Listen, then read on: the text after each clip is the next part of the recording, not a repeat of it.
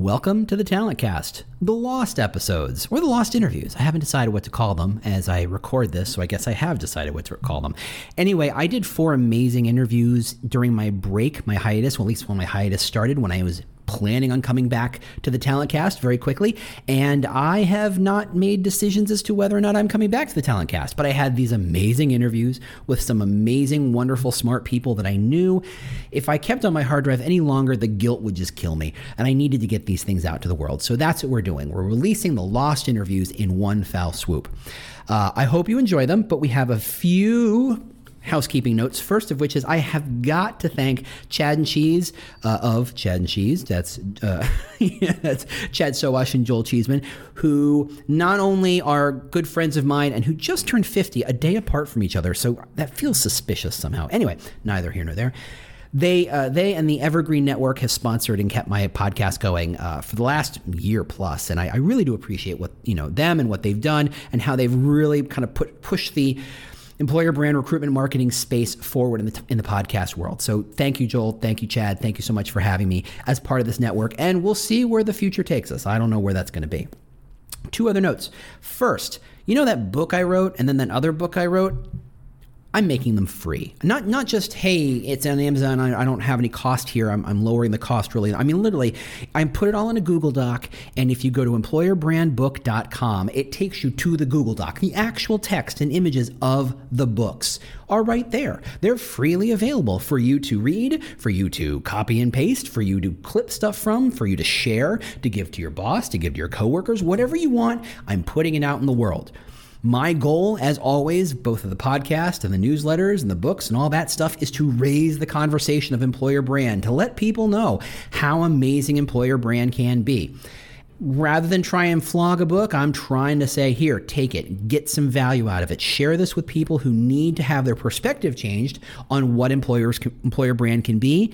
That's what it's all there for. I don't make a penny. How could I? It's a Google Doc. So please share. That again is employerbrandbook.com. Second thing, my efforts that used to go into the podcast now go into a weekly newsletter called Employer Brand Headlines. If you like the podcast, you're going to love the headlines. Why? You one, you don't have to hear my voice. Two, I write like I talk, so it's almost like you hear my voice. And three, you can read my little newsletter in much less time it takes than to listen to a podcast. So there you go. It's much faster. If you go to employerbrand.news, there it is. Go ahead and sign up. It's free. It drops every Monday. And, uh, you know, we have 1,500 subscribers, which I think makes us the biggest employer brand newsletter in the world, which is crazy, but there you go. Anyway, Thank you so much for listening. Thank you so much for subscribing. Thank you so much for being a part of this podcast. Like I said, I don't know what the future holds, but I appreciate you being a part of it and listening and sharing and telling me what you thought. I really listened to every word. Um, I don't know where the future is. I don't know where we're heading, but I look forward to what we've got next. So, without any further ado, thank you so much again. Here's the interview. All right, uh, another wonderful conversation. I am with someone I've known for a while, surprisingly a long amount of time. I actually met Jill before I got into employer brand specifically. So uh, Jill Dudonis is the gosh, let's get the right title. Let's do this right. Director of strategy at Gyro. She's been at a number of agencies. She's worked at, you know, if you go to her LinkedIn, she's got all sorts of agencies and brands that she's done amazing work for. Uh, and what I just found out right before we started is that she worked at the same agency I did before the agency we worked at that I remember. So she's been doing employer brand and talent recruitment and, and, talent marketing for a very long time. So I am thrilled to be able to have this conversation. Everybody, welcome Jill. Jill, uh, everybody, everybody, Jill. Everybody, welcome James. it's the level of formality and, and structure and seriousness that everybody comes to expect from these sorts of things. Um, okay, so let's just dive right in because I think you and I talked a little bit about this, and I think we're on the same page in this idea that employer branding is, yes, it's relatively new, but how new is new? I mean, I talk about it, you know, from a Simon Burrows 1992, you know, London beginning. How do you see the employer brand beginning? Where when did it become really real, especially in the states? I think it became real right after the last downturn, when companies were, um, you know, struggling to survive. There were a lot of layoffs, and you know, when that happens, a lot of changes happen internally, and when they come out, it's like, oh my goodness, we need to hire.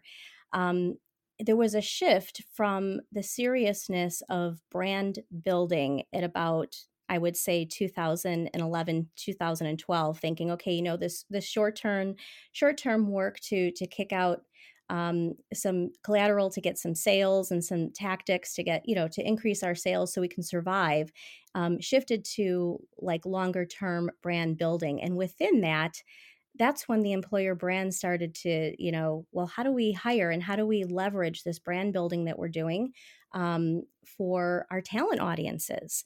And i think that's at the point that you know the word employer brand started to be used quite often. And then all of a sudden by 2018 we had quite a few large fortune 100 200 companies that had employer brand functions.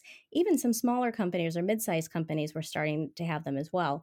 Um, but that's that's kind of you know um, overall where i think it started. However um, uh, employer branding has been done through the the title of recruitment marketing for a long time. And, you know, that's where I began my career around 1999 with Nike, no less, um, at TMP Worldwide. When, if anyone can remember the child labor law violations that Nike was um, exposed for, they had to think about okay, how do we represent, represent ourselves in uh, admit our wrongdoing to our, our broader consumer audience? And then how do we transform who we are as an employer? And that's the project though i was very green um, and did a lot of research around that. You know that's where i began look at my work in employer branding and now what they thought it you know how they they of course didn't call it an employer brand um, but it was a campaign and so it was a campaign that ran um, omni-channel back then, which was everything, um, and even a, a, digital landing page at that time uh, they did as well. But it was about okay, let's have a campaign that runs um, globally for all of our audiences to get to know us better as an employer and what we value and what we what we are going to commit to um, in terms of offering our talent audiences and our consumer audiences. So that's that was my first exposure to it, and since then, um, between that time and then uh, around 2011 2012 you know employer brand was they were campaigns they were really marketing recruitment campaigns there wasn't a lot of thought uh, put into place and okay well where where does this sit in our larger brand um, architecture um, as it relates to our, our corporate uh, corporate brand value proposition, our, our purpose, our mission, our vision. Where does it fit? And you know, even today, a lot of companies are having a having that challenge. Um, and uh, some of the work that I do, I would say about twenty five percent of my agency work is in employer branding, and um, that's a question that I I help large companies, specifically B two B, figure out. Um, so that's historically, you know, where it went from a campaign uh, a campaign driven activity to now a brand building exercise within the talent space. That's how things have evolved. So it, it's it's almost a function of how where's the the end of the horizon for these people? First it's how do i get the butt in the seat? You've got a horizon of about you know 60 to 90 days. You've got a horizon of campaign which is three to six months. And then you've got a horizon now in modern employer brand which is functionally ever right? It's it's a, right. you know infinite. It is we want to keep building this brand and growing it and evolving it and nurturing it and feeding it. So it you know becomes the brand we want it to be that it, it has a much longer half-life than anything uh, a campaign related. Right right. And you know it's it's right now well before the pandemic you know when, when talking with with clients and they'd say okay well great we've just put together our employer va- uh, employer brand value proposition. We've got that we've got our messaging we have our message maps based on our, our key talent roles. We've we've got everything we've got our rollout plan. We're ready to go. Um, this is going to live forever right? And the answer is no. It, you know, before the pandemic, we would advise every 36 months taking a look at it and evolving it, whether that's shifting around the pillars within a message house to um, to be more relevant, or it's it's um, shifting the value proposition altogether um, as well you know it needs to it needs to live and breathe and so it needs to change and, and adapt. I mean i can't imagine and unfortunately uh, i will say that i worked on a very large um, employer brand project for over a year with a large credit analysis uh, credit and risk analysis company that everyone's heard of and we worked on it for a long time it came out it's perfect it's ready to launch and then the pandemic hit and some yeah. of the messaging that we were using for that was it was very purpose purpose led and purpose driven language and uh, position and then you know covid happened and wow all brands are talking about purpose right now and so there was ugh, there was, there was a lot of clouded space for that. So yeah, yeah. you know it's you have to be nimble and you have to you have to evolve quickly. Um, and, and 36 months is the is the longest and i think that, that covid is going to, to shorten that and that may look something more like 18 months if not 12 so you're expecting most companies to really seriously consider, not just kind of touch base, but seriously consider evaluating and measuring and, and considering their employer brand EVP every 12 to 18 months? Yeah, I think so. Holy crap, that's amazing. what do you think? I have no idea, frankly. I and I part of it. and I think I want to get back to this because um, you know, the, the, there's a lot of trends and fashion in employer brand right now. Like if you look at every article, you know, everything is about, um, uh, God, no, what's the word I'm looking for? The purpose. It's all purpose driven that every employer brand should be about purpose. What's the purpose? And I don't think that that's true. I think that's just pure fashion. So, yeah, I think in your case, if the fashion kind of ends up being where you want it to go and you've clouded the waters and you've made, you know, you're one of many, then yeah, you got to pivot a bit. But at the same time, did the company really change? So I guess the question is yes. in in the in the mathematics in the equation of what your employer brand is, some of it is external, some of it is internal those things change at different rates and at different speeds. So, how often do you evaluate to say, did we change? Did they change? Did we change in the same way? We change in very different ways, and that's how you reevaluate. And and that is what has been happening over the past 10 months is that companies are changing significantly to adapt to the unpredictability that's been thrown at them because of the pandemic. And so for instance, you know, we're seeing companies collapse, we're seeing mergers and acquisitions um, and reorganizations. Some companies are fil- filing for Chapter 11, but they're getting funding and have to reemerge. So the com- uh, companies, and, and again, I work with large enterprise uh, B2B. So this is not so much B2C, but with B2C companies are going through enormous amount of change right now.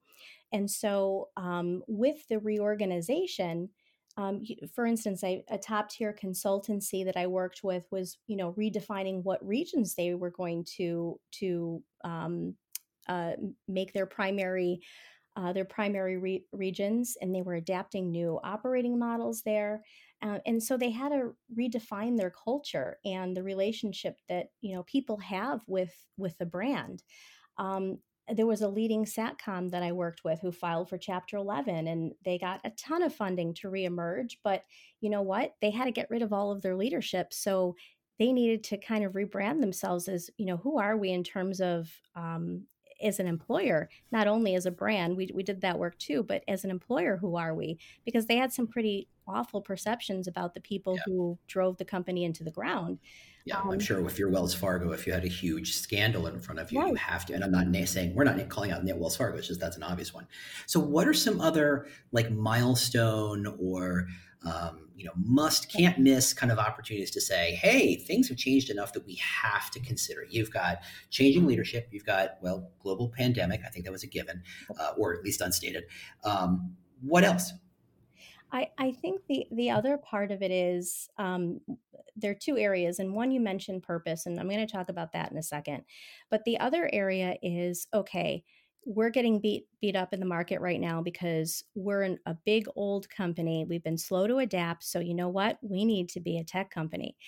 Every single company I have spoken with over the past three years, the need behind whatever it is they needed was, you know what? We need to become a tech company and they don't because everybody's it's not a differentiator it's not it, they just need to put tech at the core of their business which they have yeah. haven't had time or haven't cared to do and so when they do that it's, you know what? We have to attract tech talent, but nobody wants to work here because they all want to work at Google and Amazon. And um, if you're a um, hospital, if you're a bank, if you're a warehouse, if you're, yeah, you you, you are tech companies and you need that tech right. talent, but you know that talent's looking someplace else. Right, and so usually the need comes when the um, the your employee um, ratios change within across roles, and so okay, so now we have to recruit. 13,000 techs globally as opposed to last year we only recruited 88 so how do we do that? And how do we shift our employer brand? Because not only are we going to get all of these techs we kind of are starting to transform which means a cultural mindset sh- shift which means the other people who we hire have to be forward thinking and so that is one of the big you know um, shifts that i've seen over the past couple years and even more right now and that uh, something that's happening. So it's a need for a different kind of skill set. Um, and we know that techs are deeply in demand. And of all of the different functions over the past 10 months, they've only lost 6%. 6% of them have lost their jobs in some way, um, whether it was um, uh, their choice or their employer's choice. But that's the lowest out of uh, the unemployment numbers in the US over the past 10 months. And so those people are really, really difficult to recruit because everybody wants them.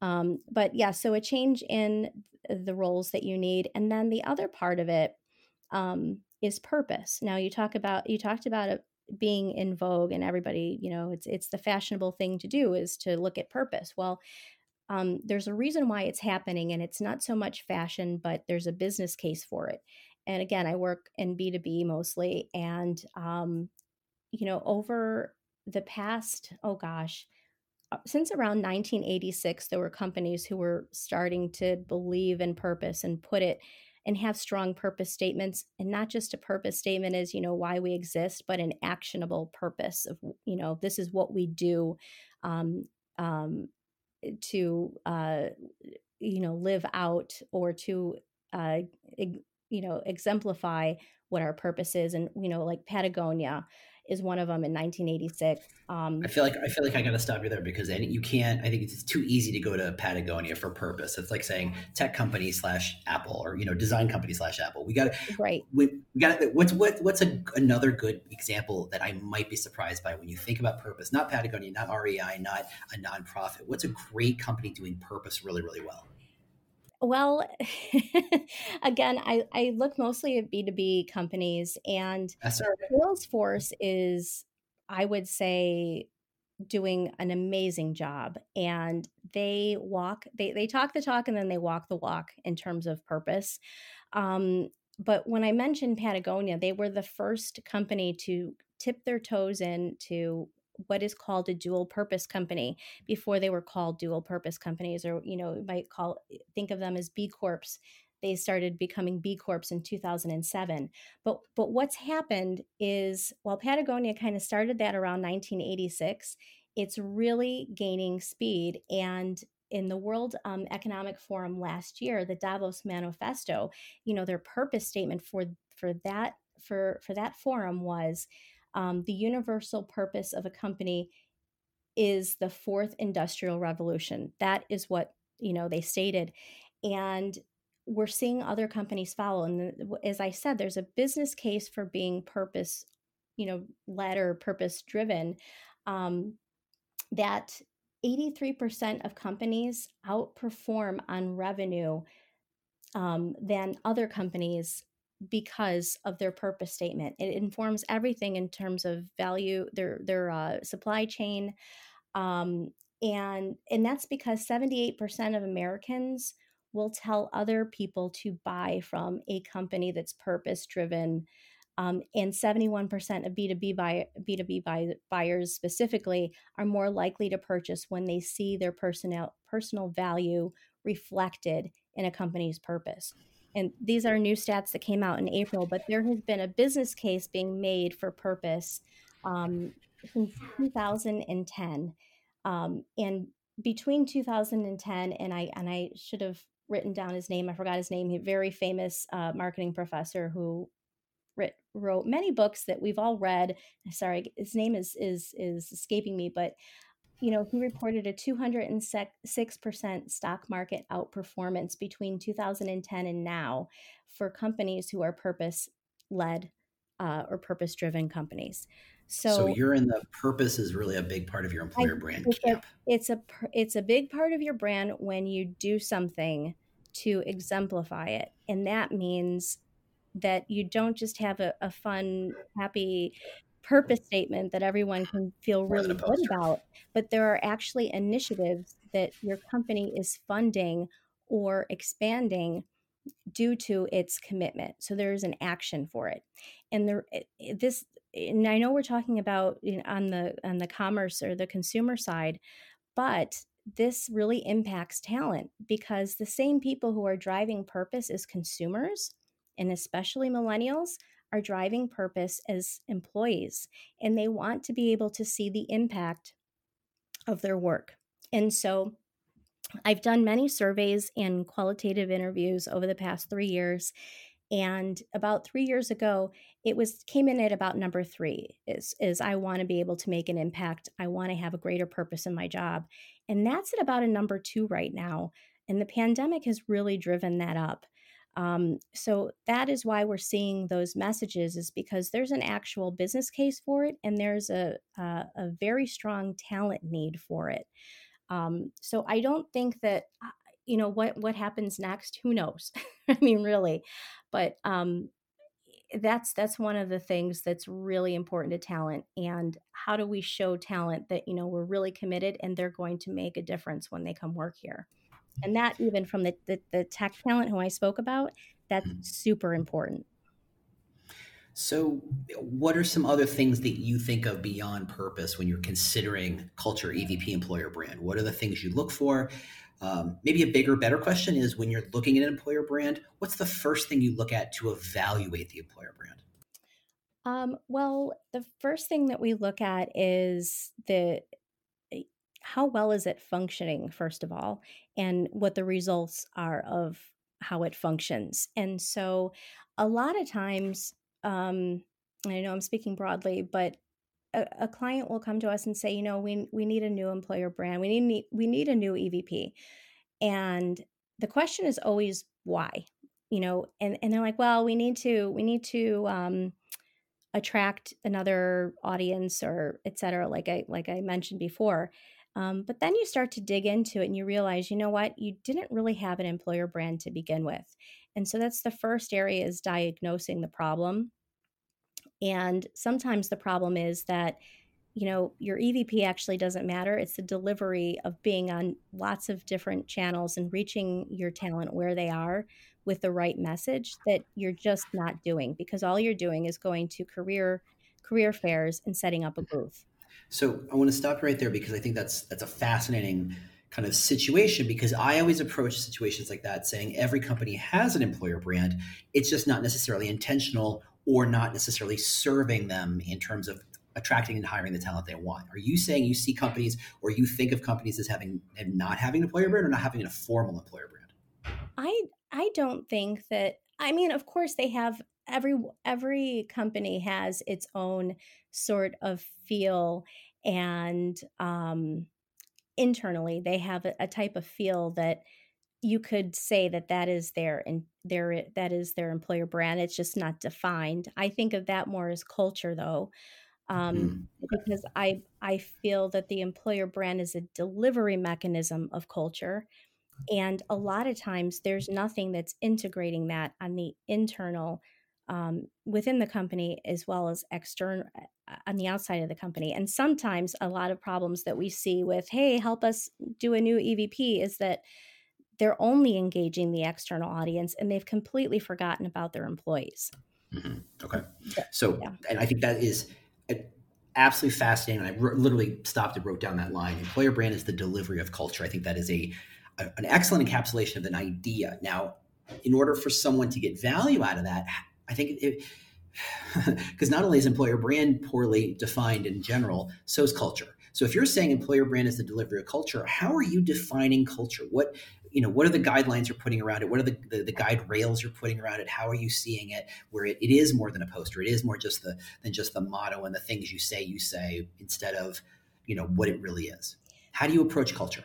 I believe that culture is at the hub of a wheel within a corporation, and everything that the corporation or the company enterprise, whatever you want to call it, touches is a stream for which culture to flow through. So that is product. Culture should be through product. It should be through uh, every single touch point that an audience member has, whether that's a candidate uh, or it is a customer or it is an employee. So that's everything from product to customer service to your digital experience to um, your ERG groups to um, onboarding to training, development, um, and product development, even the process of product development, your infrastructure, everything.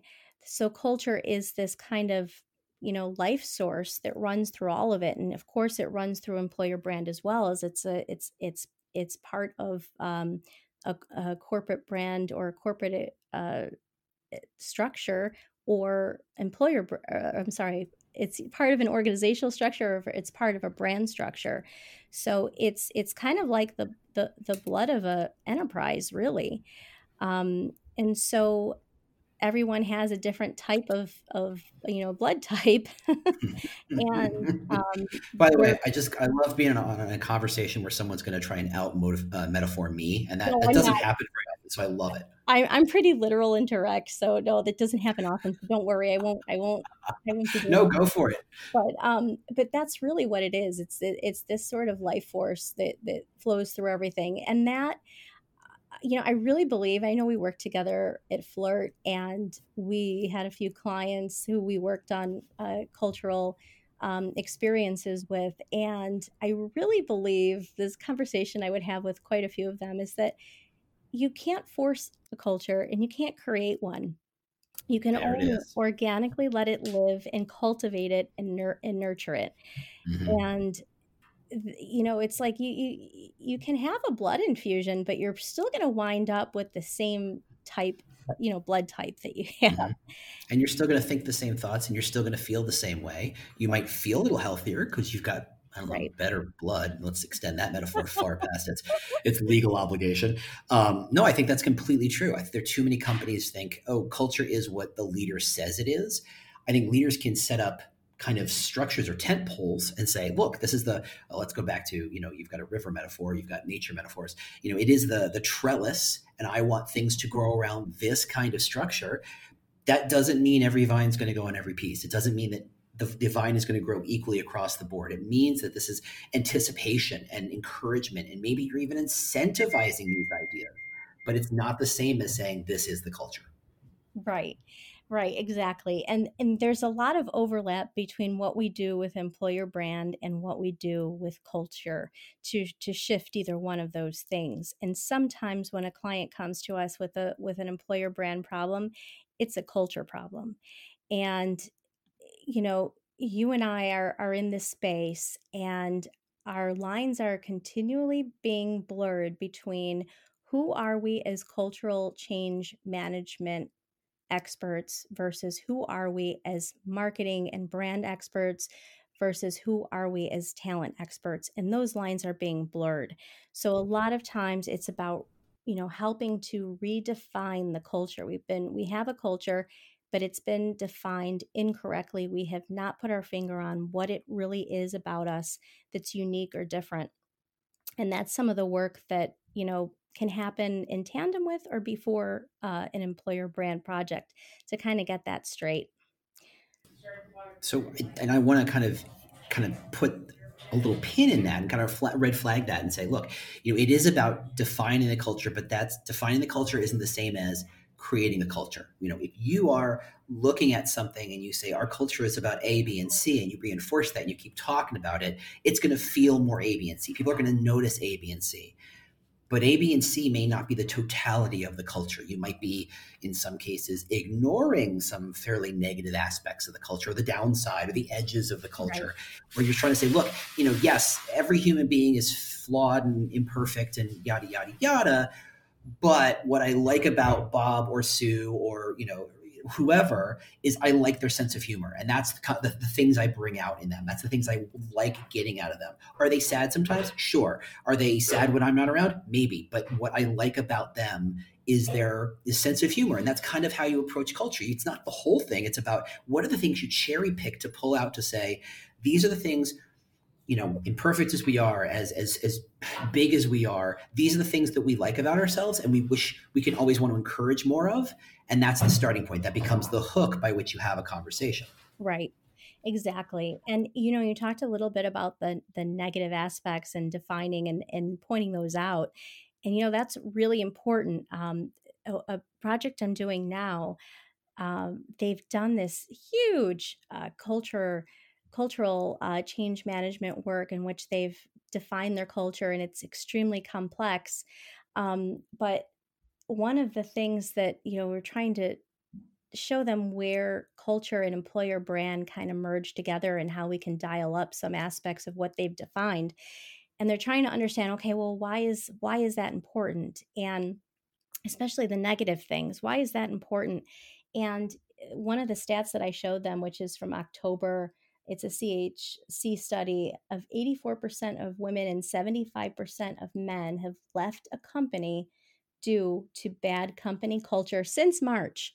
So these are people who, during a pandemic, during one of the worst unemployment uh, rates in our history, have elected to leave a company because of bad culture.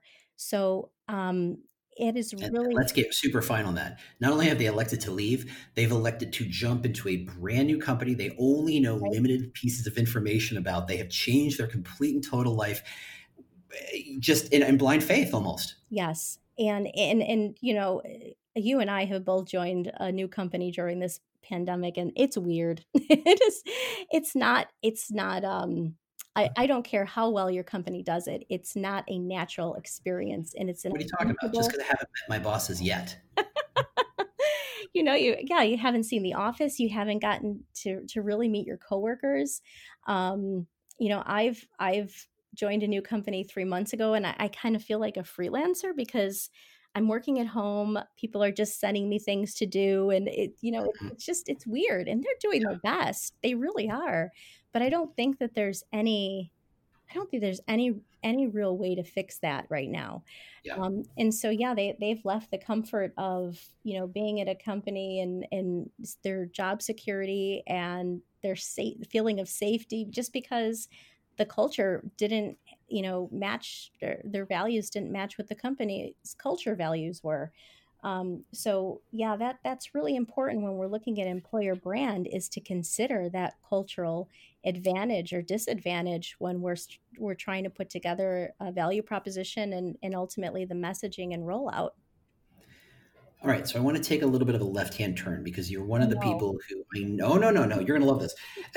You're one of the few people I know I can talk to on a deeper level about the concept of brand structure brand architecture.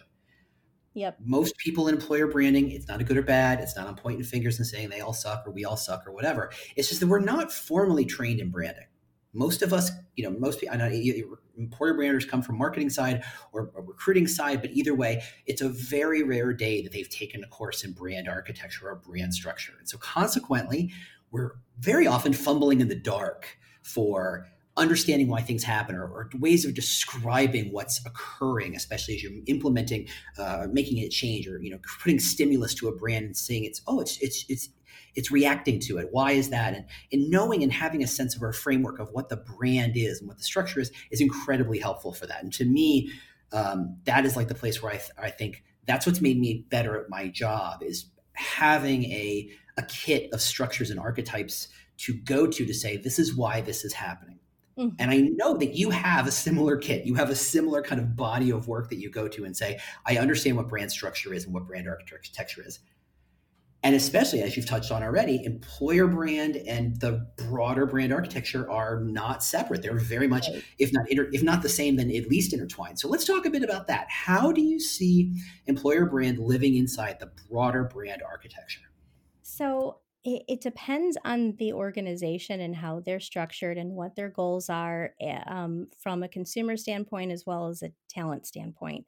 So uh, you, you know, I've worked with agencies, and oftentimes agencies will like to standardize what that architecture is so that it simplifies our work so that we can de- deliver faster. I, I struggle with that because I not always there's always there are always some main touch points that that stay intact but for each project i kind of alter you know what that framework might look like for that brand in terms of where does the employer brand live and breathe. Um, and that's also based on the fact of knowing who at the company is in place to help it live and breathe and be healthy because sometimes there there isn't really a robust team to to do that work and if the company isn't willing to um, hire a, a, an external party to do that you have to really right size you know how this employer brand is is going to fit into the greater scheme of things but just um, and just to be clear are we talking about organizational structure or are we talking about brand structure um well both really it, okay. it and and sometimes one one influences the other but if the if structure from a, from an organizational structure perspective if there isn't enough or there aren't the right people to be able to support the employer brand, the employer brand needs to be shifted within its brand structure. And that's usually how I look at it first is based on okay, what is doable here? Um, but ultimately, you know, yeah, you're right. There are some frameworks that um, I will rely on. And it's usually you know, there's a lot of terminology that we throw around as marketers and strategists. it's how we scare people. It is. It's and there there's uh, it's funny because I'm pulling up um, a, a PowerPoint that I have that has taken all of the different brand frameworks that I have worked on and all of the different definitions for all of those components that I have used, and it they are so diverse. Um, wow, that sounds great overall, you know, I I really believe that the first thing that sits on, you know, if we think about hierarchy, and the first thing that is is um, is at the top is, is business strategy. And that's one thing that employer branders and um, you know employer brand teams who are you know multi, cross functional who are working together to try to to build employer brand don't always consider the business strategy and you really need to put whatever the business strategy is on top because that informs talent needs. And so if you have business strategy on top, talent needs, then below that, um, you have, I'm sorry, business strategy on top, which incorporates internal brand, which would be mission, vision, and purpose um, and everyone has eh, some some people don't have some companies don't have all three of those. Sometimes they just have one sometimes they have two. Sometimes they have more than those three things. Um, but then there depends on what consultant they hired and how much they paid them. Go ahead. Yes. Exactly. Um, and I, i'm in the i'm in the mindset that you know simple is is better. But you know you have the business strategy on top. You have the internal brand that that lives underneath that mission vision purpose that supports that. And then you have working outwardly the corporate brand value proposition. And under that is talent and culture. Um, and that envelops a sub pillar of the brand for um, DEI and its value proposition, employer um, brand and its value proposition, and the ESG CSR proposition.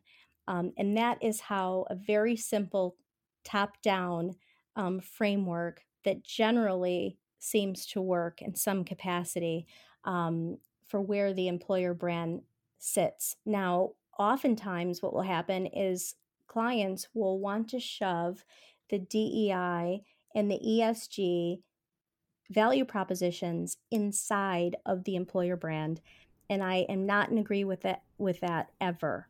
Okay, so before we get into that, CSR is a, a, corporate social responsibility. Yes. DEI is diversity, equity, inclusion. Mm-hmm. ESG is the new one on me.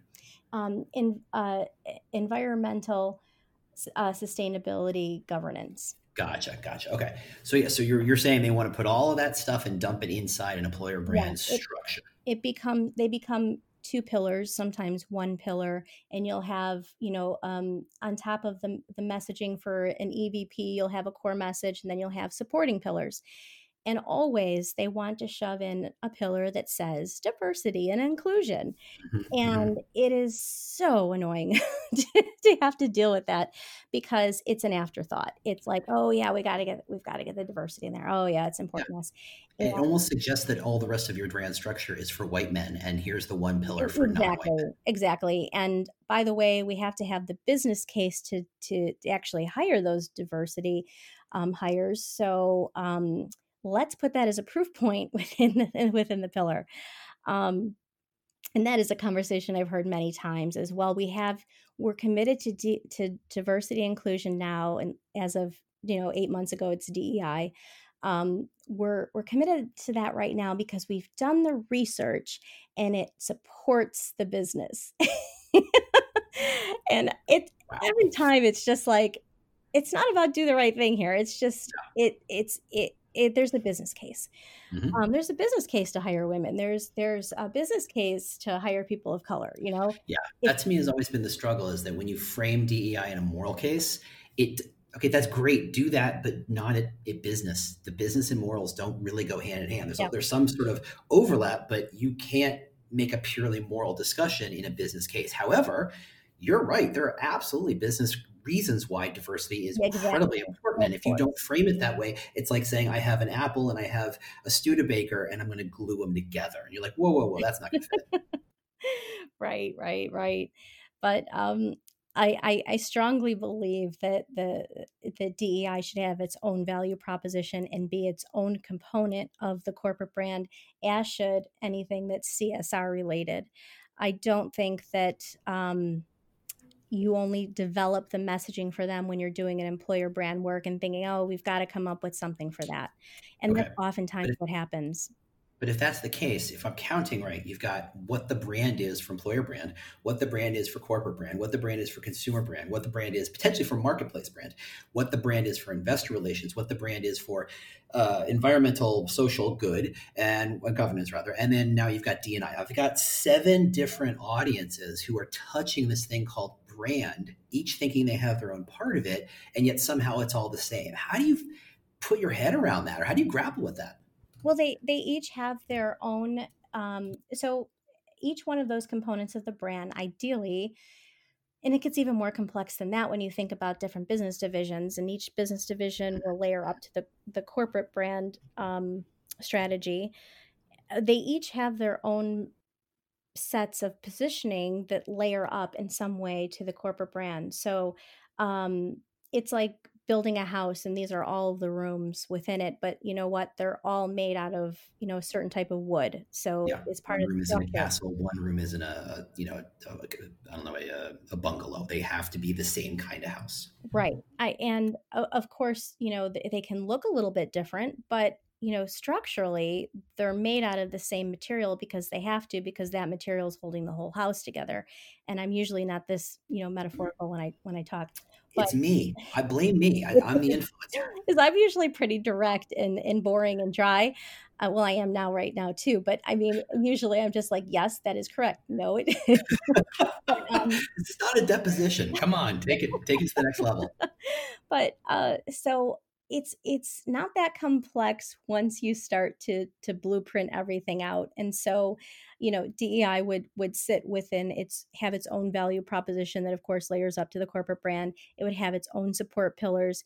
It would be pulled into that messaging would be pulled into other parts of the brand depending on um, the audience uh, the the key audience or the audience segments that were being um, you know pulled into or communicated with so um, it, it really it depends on what the initiative initiative is and again it depends on what the business strategy is um, that informs those initiatives but um, yeah they they basically live together they live in the same house in different rooms and sometimes um, sometimes eh, different initiatives flow in and out of all of them, um, so to speak. Yeah, so I'll be your metaphorical speaker on that one. I'll say, look, the bathroom and the bedroom, both rooms in the same house, but one has carpeting, one doesn't, because they serve different functions, right, and those, exactly. those functions and those Thank tactics you. don't overlay. what, what I, am curious uh, along yeah. these lines, and you've had you have so much experience dealing with this, and you've been in a lot of different places and some pretty um, impressive clients in the past and impressive employers. And I'm curious about where you see employer brand doing its i guess living in its its best life within the corporate brand? Like how do you how do you envision that or how do you explain that yeah, I think of it in terms of a, a, a um, maturity model. I guess is probably the closest thing yeah. you can think of, and that is, you know, at on one side you have employer brand is a function of putting the butts in the seats, and it is pure recruitment, pure transactional, and then you kind of pilot some ideas about employer brand just to see does this work for my company? Does this make any kind of sense? And then you say okay it does make sense. Let's kind of invest in it. Let's standardize it or formalize it inside the team. Let's go ahead and you know grow it and, and make it more advanced. And then finally the more platonic ideal is this idea that there is simply a brand and everybody touches the same brand and treats it as eh, the process of, of, of supporting the brand is a shared process. It's a shared service mm-hmm. that i only touch part of it but i know that my t- part impacts your part. And I look at like a like a, a Delta, and I know I've talked about Holland and what she does and, and, and her, her her role over there, and that they don't have a standalone employer brand function in so much as they simply have a brand function, and she is the mm. overseer, the, the the facilitator, the supporter, the cheerleader or champion of how a candidate employee sees and touches and it feels that brand. That to me is where you know the, the, the, where it needs to be, but it's such a journey to get there because brand has been so built around this idea of how do I sell tacos? How do right. I sell ice cream cones? How do I,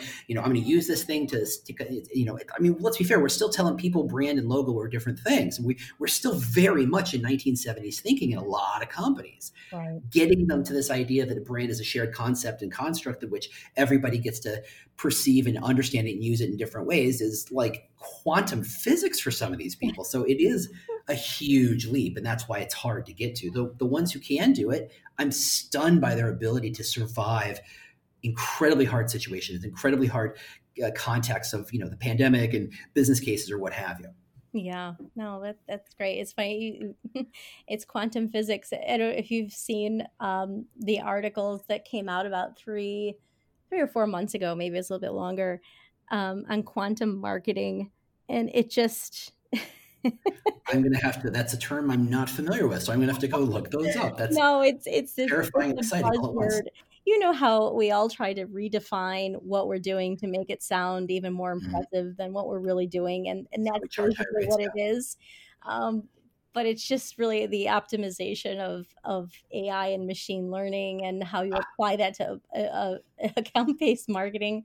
But yeah. it's you know it's funny how we, how we we tr- sometimes I feel that you know we're talking about the structures of brand and um, marketers and strategists and, and, and brand uh, experts really need to stop making our work sound more complicated than it actually is because you know simplification um, is just a way of getting clearer and more targeted toward our goals and yeah.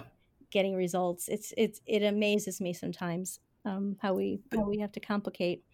But, but simplification to the world suggests dumbness, and simplification to us suggests room for people to project and to personify and personalize that idea that there's yeah. just this simple idea that what it means to you and what it means to me may be subtly different, but because I can make those subtle changes, it feels more connected to me and therefore more powerful, and more useful. Yeah. Yeah, simplification, I think is that's the way to go. Before we wrap up, it is uh, we're recording December 22nd, 2020 still. Good God. Um, this may not come out till January, but 2021, either a prediction or what's one thing you think everybody should look at or look for when kind of grappling with their employer brand? I think they should be making sure that they are able to adapt to change. That's number one. Um, and if they've gotten this far without doing so, that's a given. but I think that will. I think next year is going to be the big aha that oh, we have to be a little bit more. And I hate to the, use the word agile, but um, you know, nimble and and flexible in terms of uh, how of, of our messaging as well as our delivery.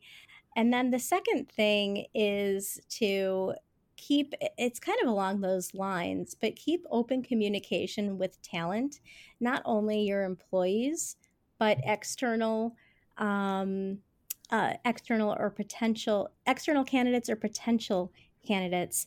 It's something that companies don't normally do, but I think the best way to keep a pulse on what's shifting and changing is to create a dialogue with them. And that can be in a number of different ways, whether um, it's seminars or webinars, uh, digital experiences, um, and then perhaps live in person experiences toward the end of next year. Um, but things are going to get, are, are, are not stable and they won't be stable for a while. And the best way to do that is just to keep open communications. And I, I think trends that we're going to be seeing is that as we've seen purpose uh, be more prominent within corporate brand and you know ultimately we, we're seeing that it's a trend and fashionable within employer brand um, i think what we're going to wind up seeing is how does that evolve and shift to not just a belief statement but how we're measuring our our purpose and action and so i think that's going to be very important to employers um, i'm sorry employees uh, next year or talent next year is seeing that metric of how much tell me how much impact am i really going to make? And don't just give me a bunch of fluffy bullet points but really show me tangibly you know can i affect this community by 30% by doing xyz as customer service or sales etc and i think that will be something that we'll be seeing yeah, you've, you've described kind of an anti-fragile methodology, an anti-fragile approach to saying, look, rather than say, let's prepare for when things start to change or when things get crazy, just assume it's always going to be yeah. crazy. So what do you build around that idea? And I think that I can't agree with you more. It is a, it is a complete shift in worldview for everybody. And I think only some people have embraced it. I think there's still way too many talent acquisition pros just looking at their watch going, well, by June, we'll be back to normal. And right. Like, it's not no yeah, that ain't happening. Jill, thank you so much for being on the show. Show, what the heck? The podcast, what the wow! I got, I just tripled my salary right there by maybe it should be a show. Maybe that's maybe, what it is. Maybe we should, you know, you should get a set, and that could be fun. There's a, uh, a virtual Zoom uh, background that will be just the set. That's where it'll be. Uh, Jill Dodonis uh, over at Gyro. Uh, she's out of basically. You're still at, you're still in Chicago, right? You're oh, not, yeah. You moved. I'm not going okay. anywhere. Yep. Okay, good. Uh, thank you so much for being on here. If you want to get in touch with Jill, aside from LinkedIn, I will put a link in the show notes. Is there any other way people can get in touch with you? Oh no, just uh, yeah. I, check me out on LinkedIn or Twitter. Um, I have non-boring tweets on Twitter, so go there. Perfect. Um, Perfect. My LinkedIn is boring, you know, business stuff. Uh, I try to shake it up, but nobody likes it. So go to Twitter and uh, direct uh, DM me or, or email me. Either way. Fantastic. Thank you, Jill. Thank and thanks everybody so for listening. Thank right. you. The world's best known investor and Wall Street expert Warren Buffett once said, Wall Street is the only place that people ride to in a Rolls Royce to get advice from those who take the subway. Mr. Buffett's quote is remarkably accurate, but how many people would rather receive advice from him than someone simply guessing? Welcome to Buy, Hold, Sell, your single source for Wall Street knowledge and profitable guidance. Please join me, Todd Schoenberger, and fellow trader Tobin Smith, as well as host Veronica Dudo, for a podcast known to move the needle for investors. Tobin and I are seasoned Wall Street executives with deep investment experience, and we are prepared to share our advice to those who choose to listen. Download Buy, Hold, Sell today on the Evergreen Podcast Network or your favorite podcast channel.